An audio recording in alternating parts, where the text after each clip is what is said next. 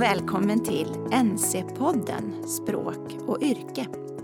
Jag heter Karin Sandvall och arbetar som föreståndare på Nationellt centrum för svenska som andraspråk, eller NC. Den här podden den handlar om elever som går en integrerad SFI och undersköterskeutbildning. Och den handlar också om de SFI och yrkeslärare som jobbar där. Podden görs av två medarbetare på NC. De heter Lisa Ganno och Malin Dahlström och de jobbar deltid i utbildningen. Välkommen till NC-podden Språk och yrke.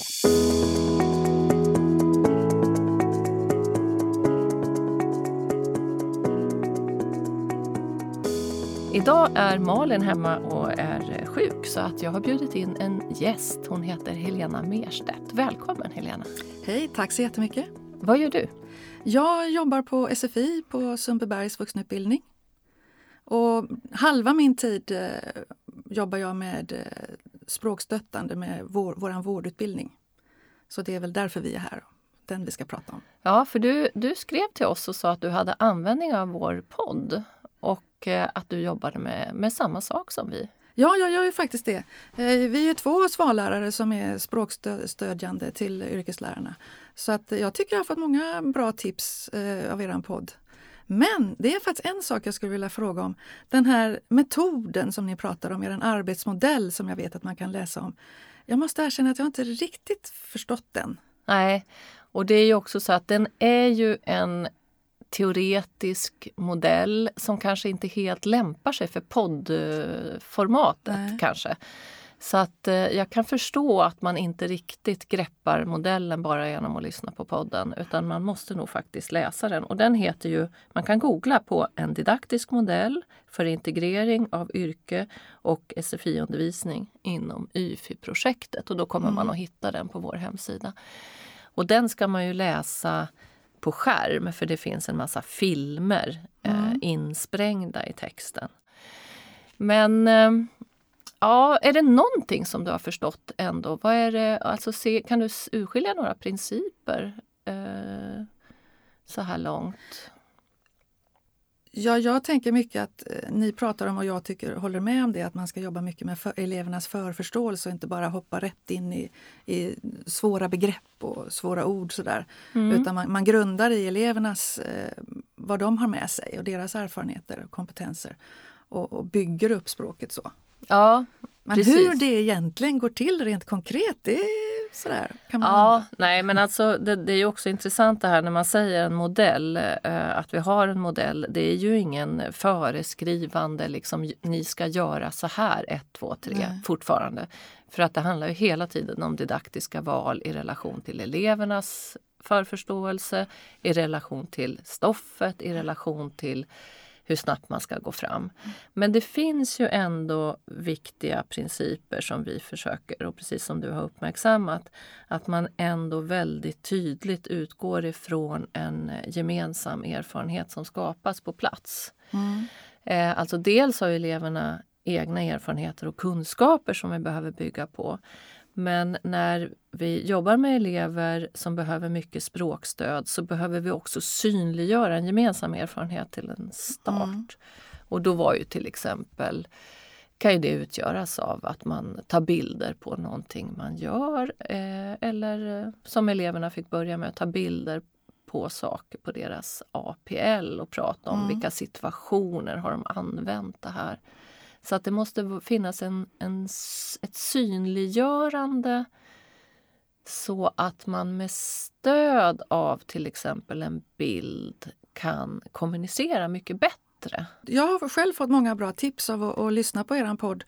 Och det tror jag många lärare, andra lärare också uppskattar. Just de här praktiska sakerna. Hur kan jag jobba med bilder? det här med spretläsning till exempel. Mm. Det tyckte jag var jättebra. Men det där kan jag ju gå hem och göra själv. Ja. Så jag, jag, skulle önska mig nästan fler, fler mer sånt. Alltså. Ja.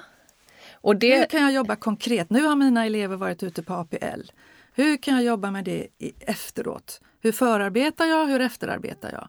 Nu ber jag dem hämta material med sig hem. Vad har de hittat? Vad har de läst för saker ute på APL? Matsedlar och aktivitetsscheman. Och, ja, mina elever går ju vårdprogrammet.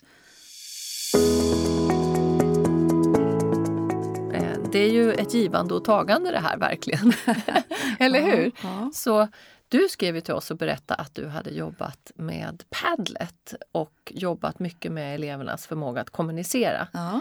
Eh, kan inte du berätta om det? Ja, jag kan försöka.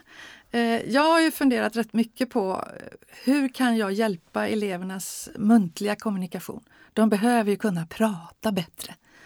Ja, så funderade jag runt på det där och så tänkte jag, ja men det är okej, de pratar i, i klassrummet. Men sen då? Jag skulle ju vilja att de kunde ha någonting med sig hemma i sina mobiler. Jag är väldigt mycket, tycker det är kul med det här med digital stöttning och så. Så hur kan de lyssna hemma på någonting? Så funderade jag lite vidare på det och så pratade jag med min kollega som är dramapedagog och så utmynnade detta i att eh, vi tillsammans med eleverna, eleverna fick själva välja vilka vårdsituationer ville de kunna prata i. Ja. Och sen var, var dramapedagogen med och så var hon med och ledde eh, två lektionspass. Och så fick eleverna göra vad hon kallar för statyer. Så gjorde de olika situationer och så visade de så här ska man inte göra i den här matsituationen och så här ska man göra. Och ur det här så fiskade vi fram meningar, eh, fraser som man kunde använda. Så det kom ifrån eleverna. Ja. Och sen så tänkte jag, jag måste få ihop det här på något sätt till några verkliga dialoger. Så då hittade jag på det själv faktiskt. Ja. Vi har tittat på en tv-serie som heter Solbacken. Så då hade jag lyssnat lite, för jag har ju inte jobbat inom vården själv. Nej. Nej. Så jag lyssnade lite och transkriberade Solbacken och så har jag med mig elevernas eh, fraser. Och sen så har jag då gjort som en bokhylla i Padlet. Padlet är som en digital anslagstavla som uppdaterar sig i realtid. Så Malin kallade det för en ljudanslagstavla. Så jag har alltså skrivit, så blir det olika färger. Det blir en färg när, när den boende ska prata och en färg när, när personalen, alltså eleven, ska prata. Eh, och så då kan eleven läsa, nu ska jag säga det här. Eh, Hej, god morgon Asta, eller något sånt. Ja. Och sen så kan man klicka på ljudet och då får eleven höra på mig. Så att då kan man läsa och lyssna på ljudet samtidigt. Och tanken är då att man ska kunna att eleverna ska kunna göra detta hur mycket som helst och repetera och lyssna om och om igen. Så, och de har varit väldigt positiva. Vi har jobbat, de har fått det på papper också så att de själva kan kunna läsa tillsammans är också tanken. Jag ville ha någonting som de kunde ha med sig och träna på. Ja. Så vi får se vad detta, om de tycker det är bra. Så jag skulle kunna tänka mig i den här bokhyllan jag vet inte om ni som lyssnar ser det framför er, men Padlet kan bli så, man kan lägga upp det på olika sätt, men den kan bli som en bokhylla. Och då i den här Padleten så är det olika samtalssituationer. Och så kan man i en annan tredje, fjärde, femte hylla lägga upp elevernas eh, prat. Alltså ja. spelar de in sig själva? Det har vi inte jobbat så jättemycket. Det borde vi göra mer än vad vi har gjort. Mm, för det vill ja. jag verkligen slå ett slag för. För att jag tror att det här att vi lärare ofta tänker så här, och jag kan göra det och jag kan göra det och jag kan mm. spela in det och jag kan visa mm. det. Eh, men vi behöver få igång eleverna att spela in sig själva för att eh, tänk dig när de kan lyssna på version 1 Eh, då ja, lät det så man här. Man borde, ju, man borde spela in början tre, på två, Om en vecka ska det låta så här. Så att det blir ett tydligt eh, mål också för dem. För att eh, det var som vi pratade om förra gången, Malin eh, var inne på det här att, att höra och att mm. härma är inte det, det, är ingen liksom rak linje. Nej, det håller jag med om. Så att, eh, att lyssna in eleverna och vända lite på steken. Mm. Att vi, vi lärare behöver lyssna. Det är jättebra med förlagor men det är lika viktigt med deras inspel. Mm. Vi har jobbat mycket med att spela in elevernas eh, röster. Ja. Förra gången så eh, vi tränade ju mycket uttal förra gången och sen eh, hade de fick de transkribera sina ja, inspelningar. Ja, det lyssnade jag, hörde jag om. Ja. Och det, var, det är ju otroligt eh, motiverande för när man transkriberar eh, så vad som blir synligt det är ju både vad eleverna saknar Mm. i förmåga att uttrycka men det som blev eh, det roligaste förra gången jag transkriberade det var ju att jag såg vad mycket de kan. Men Eh, funkade det bra? De förstod hur de skulle göra. Nu ska du lyssna på din egen röst och sen skriver du. Nej, vi, vi börjar ju, och där är det ju igen det här, vi behöver visa först. Ja. Så jag, vi spelade upp en elev, eh, hennes text, eller hennes inspelning. Och så hade jag transkriberat den. Och så tittade vi tillsammans på vad är det som sägs och vad är det som inte sägs. Vad kan byggas ut? Mm. Så vi börjar ju alltid i att visa precis hur man ska göra. Jag har funderat ganska mycket på det här och pratat med min vårdlärarkollega och också med vår eh, språkstödjare som är med oss. I vilken tågordning ska man tänka? Ska man tänka nu kommer vårdläraren in och pratar om det här kapitlet som handlar om någonting. Och sen kommer jag som, som språkstöttande lärare in och efterarbetar. För så har vi gjort till viss del. Men sen har jag börjat tänka, det kanske är så att jag ska börja istället och köra det här som du nu har pratat om. Mm. Och då undrar jag om, om jag nu säger nu ska vi läsa det här kapitlet om hygien eller om, om jag vet inte vad det kan handla om, Mm. sociala aktiviteter. Hur ska jag tänka då som, som språklärare för att förbereda eleverna på innehållet i det här kapitlet för att sen kommer vårdläraren och kör sitt race? Liksom. Mm. Är det något mer än det här spretläsning eller något annat konkret arbetssätt jag kan använda mig av? Ja, vad säger du själv? Ja, en sak, som, den, den, den kursboken som, som vi jobbar med, så finns det, det finns säkert i många andra kursböcker också, så finns det såna här så kallade fallbeskrivningar med jämna mellanrum i en Mm. liten ruta. Mm. Och de är ju lite mer sådär en ingång till. Det Mm. beskriver ju då i det här fallet en äldre person som ofta är det någon problematik kring någonting som Mm. det handlar om i det här kapitlet. Ja. Och de har jag tänkt att man eventuellt skulle kunna Ja. grunda med kanske på något sätt. ja, eller hur? Och, Kanske och, till och med göra egna fallbeskrivningar, jag vet inte. Ja, det tror jag också. Alltså visa. För det, om, vi, om vi går tillbaka till vad som är vår modell då. Det är ju att konkretisera först, dokumentera, ta bilder och så kan vi prata om det sen. Mm. Och sen skjutsar vi in små bitar i taget från eh, kurslitteraturen. Mm. Alltså det vi kallar för spretmeningar eller Ja, ja. Eh, som som puttar, puttar det lite vidare. För det kan, man kan inte stanna bara i vad eleverna redan vet. Men Nej. vi behöver grunda där. Men sen kan vi bygga vidare. Ska man göra så? Det, det gäller att, grunda först med förförståelse innan yrkesläraren Ja, det är ju sitt. det som är... Alltså jag tänker yrkeslärarens stoff. Yrkesläraren har ju mm, stor kunskap om vad eleverna behöver kunna. Men de Mm. Eh, kanske inte riktigt alltid förstår vad eleverna förstår. Alltså vad i språket Mm. som blir problematiskt. Och då blir det ofta kanske ordlister. Men det blir inte själva förståelsen av hygien. Nej. Eller hur? Men du tycker inte om ordlistor heller? Jo, jag, tror, alltså jag, jag tycker jättemycket om ordlister men det behöver hela tiden vara situationsbundet. Så därför så tror jag på det du tog upp, en fallbeskrivning.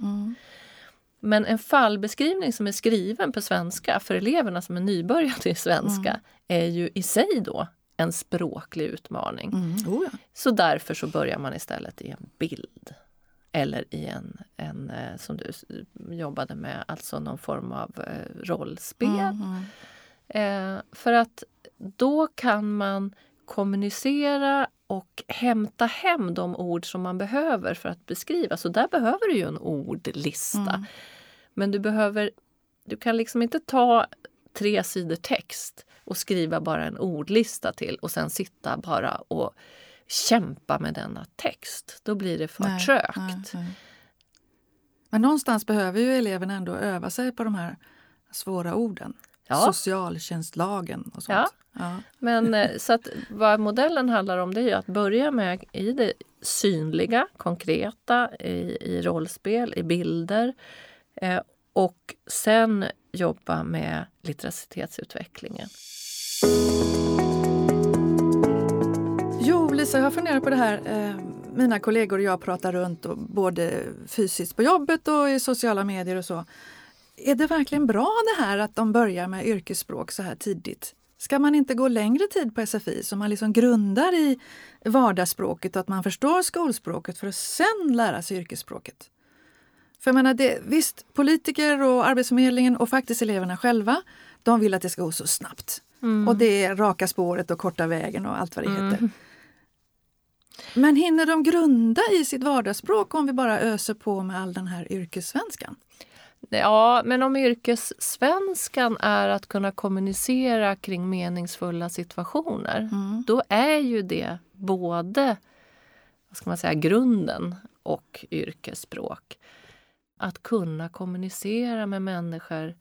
Eh, och vårdutbildningen lämpar sig ju Mm. eh, fantastiskt bra för att bygga ut Mm. tankar och känslor kring relationer, kring ja, För nu har våra elever haft ett ganska stort prov på själva faktakunskaperna i ett antal kapitel. Och det gick riktigt bra mm, för de allra flesta. mm, Så de kan, alltså yrkes, yrkesmässigt förstår de. Men jag kanske inte skulle godkänt dem språkligt i, Mm. när de skriver och pratar och så. mm. Så det blir ju en diskrepans mellan de två sakerna. Ja, och där har du ju också eh, provsituationen som, som styrmedel. Alltså vi behöver ju bedöma eleverna i relevanta situationer för att eh, som, som visar om de kommer att klara arbetet på arbetsplatsen. Många av de här eleverna klarar så att säga hand, handlaget och arbetet på Precis. APL Ja. väldigt väl. Eh, men det, det är det kommunikativa och förståelsen kring stoffet som vi måste ägna jättemycket tid. Och där är det eleverna som behöver använda lektionstid till att utveckla den förmågan. Eh, och det behöver vi också väva in i våra bedömningar.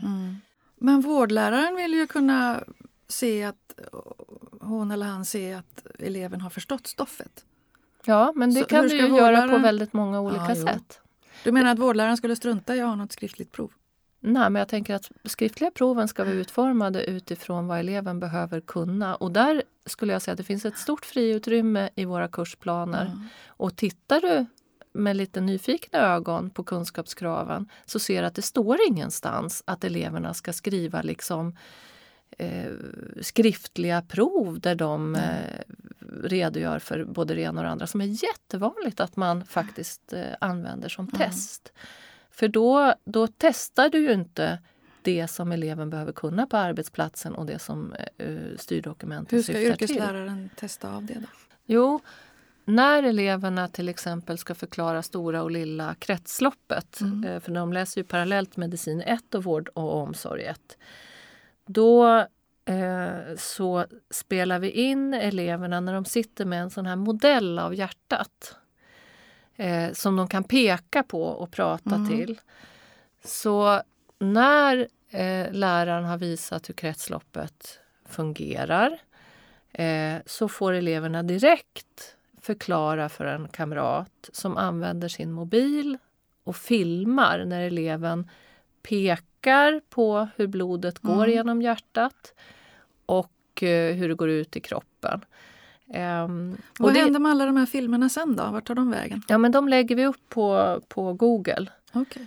Men det där sparas för att sen kan ju eleverna fortsätta att träna. Och i och med att de filmar varandra och förklarar för varandra så får vi också en utgångspunkt. För det var som den här filmen jag visade dig. Då syns det ju att eleven förstår stora och lilla kretsloppet men man, han har inte alla orden. Nej, nej. Och han har inte så att om jag skulle ge honom en skriftlig uppgift att förklara stora och lilla kretsloppet då skulle det vara väldigt missvisande. För det skulle inte synas att han har förstått hur blodet rör sig och hur hjärtat fungerar. Men nu med hjälp av den här modellen och att han pekar och visar så kan man förstå att ja, han har fattat men han behöver träna mer på att förklara för att sen kunna gå vidare och förklara ytterligare saker med hjärtat. Till exempel när det inte funkar. Nej, det var väldigt tydligt och konkret och bra med de här filmerna. Det tycker jag. När du sa så här, jag vet inte om vi hinner låta eleverna träna att berätta om det ena och det andra. Då skulle jag säga, jo men det behöver du träna. För att de behöver kunna redogöra för, de behöver kunna visa att de kan kommunicera kring de här relevanta sakerna. Och som du säger, du kan se att dina elever känner du dig tveksam till hur, de, hur väl de kommunicerar. Samtidigt så eh, testar de jättebra på provet. Mm, mm. Då är det ett problem. Då har du inte testat rätt saker. Men de har ju ändå inhämtat eh, kunskapsstoffet i själva ja, hur, vet, hur vet du vad de förstår om de inte kan kommunicera kring innehållet i kursen? Ja, jag tror vi behöver titta mycket på alignment, alltså hur det de ska kunna på i undervisning, det vi tränar i undervisningen och de ska kunna på arbetsplatsen, det måste ligga i linje. Mm. Eh, och jag vet att eh, många eh, lärare tillmäter det skriftligas. Det finns en sån enorm tradition inom skolan att man ska skriva, skriva, skriva. Men det är inte ens säkert att eleverna förstår vad de skriver när de skriver provsvar. Nej, det kanske ja, det får man ju hoppas att de gör. Men... Ja, det får man hoppas, men jag skulle säga att det är inte säkert. Man ska inte ge sig den på det, för att det finns ju också en möjlighet att man lär sig saker, saker utantill. utantill. Jo, visst. Eh, mm. Och kan man inte kommunicera på det på något annat sätt än att skriva givna svar, mm. då skulle jag ställa mig misstänksam till om de faktiskt förstår vad de skriver. Men då får ju vi och yrkesläraren framförallt också tänka om då hur man hur man sköter sin, eller hur man gör sin bedömning. Hur man, ja. Och där är, det är ju jättespännande för där finns det ju hur mycket eh, utrymme för, för konstruktiv kreativitet som helst. Mm. Vi som har gjort NC-podden idag är Helena Merstedt, Lisa Ganno. Vår tekniker heter Henrik Nordgren. Vi har spelat in på Språkstudion på institutionen för språkdidaktik vid Stockholms universitet.